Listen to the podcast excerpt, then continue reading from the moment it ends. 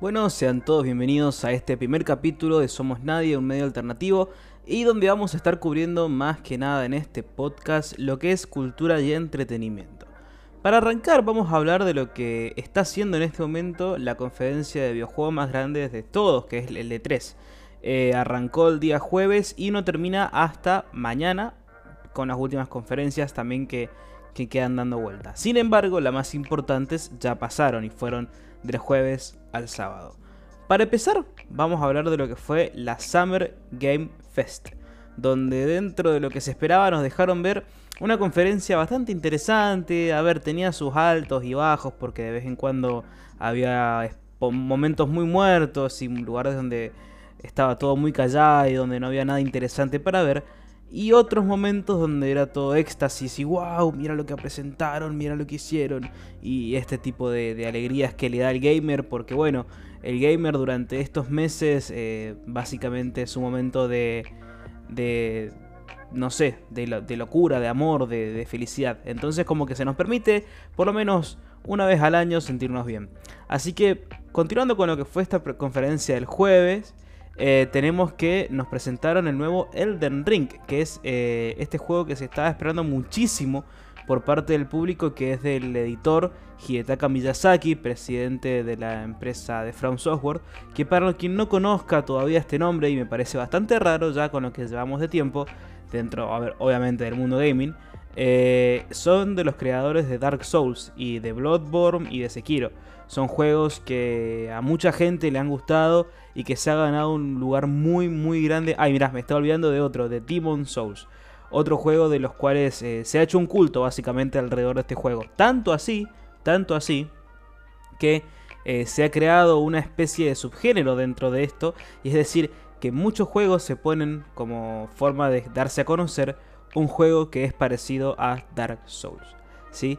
Dentro de esta conferencia del día jueves también tuvimos un, video, o sea, un nuevo vistazo a un nuevo videojuego de Metal Slug, estos juegos de arcade que se encargan de ir tirando tiros por todos lados, reventar máquinas con pistolas y cosas así, pero esta vez no de la forma que esperamos como se veían en las arcades de esa época, sino más bien como un modo táctico, donde vos tenés que planear dónde mover cada muñequito para poder hacer las cosas, eh, para poder avanzar en niveles y enemigos y todo ese tipo de cosas. Además, nos dejaron mostrar, y esto ya por así decirlo, terminó con el meme de que el juego de Amazon, la empresa hasta que se encarga de hacer compras y cositas para llevarte a todos lados del mundo, eh, el juego se llama Lost Ark y estaba perdido directamente, la gente no sabía absolutamente nada de este juego.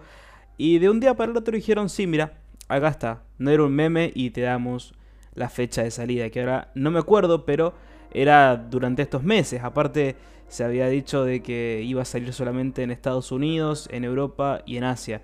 Entonces, acá, como somos una región olvidada para tantas cosas, también lo somos para los videojuegos. Entonces, eh, por ahí no tanto importa la fecha de lanzamiento de algo que no vamos a poder jugar. Pero algo que a mí me llamó mucho la atención durante esta conferencia el día jueves y fue la de un juego independiente que se llama Planet of Lana. Que por lo que yo vi, puedo decirles que es un juego que te compra netamente en lo visual, con un diseño muy cuidado, tenía paisajes hermosos, tenía un gato gordo muy bonito que me dio mucha ternura. Entonces dije, nada, este juego es para comprarlo. De hecho, está desarrollado por un estudio muy chiquitito y yo al ver lo que habían hecho me metí y lo busqué en Instagram y creo que no alcanzan con mucha suerte los 2.000 o 3.000 seguidores. Entonces, está bueno ver cómo, se podemos, cómo podemos hacer para apoyar este tipo de desarrollo. Por otro lado, también el día viernes, continuando con lo que fue el E3, eh, tuvimos una conferencia corta y pero precisa, muy precisa, que fue la de TVK Games, que es un lugar donde se encargan de darle a conocer también juegos independientes, donde tengo para destacar dos puntualmente. Uno que se llama Signalis, que fue presentado por Guillermo del Toro, el director de cine mexicano, que básicamente este juego rinde un homenaje muy bonito a todos los viejos survival horror, es decir, a Resident Evil, a, los Silent Hill, a todo ese tipo de, juegos, ¿sí? Además, este tenía una estética muy, muy, muy similar a lo que sería una especie de cyberpunk y a las películas de Ridley Scott del Alien. Entonces, como que guarda esas similitudes de, pucha, es un juego bastante retro, qué bueno que se ve y ojalá que lo puedan hacer bien. Y el otro, que es muy interesante es el de 12 minutos, que es un juego donde, escucha esto, eh, prestan sus voces la actriz Daisy Ridley, la que hizo las últimas películas de Star Wars, la Jedi Rey. Eh, después Jace McAvoy, que fue el que hizo el Profesor X en las últimas pelis de X-Men y también el que hizo Fragmentado. Y William Dafoe, el Duende Verde del Hombre Araña y el que hizo también El Faro con, con Robert Pattinson.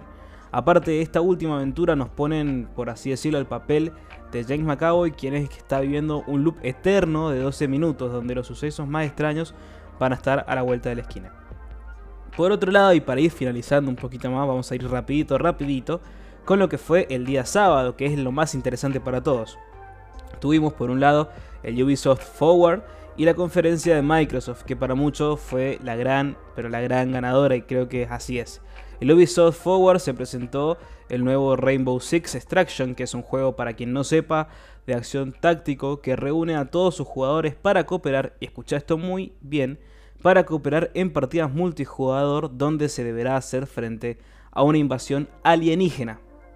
Alienígena, o sea, pasamos de, pelear 5 contra 5 y contra terroristas, básicamente a pelear contra una amenaza de otro planeta.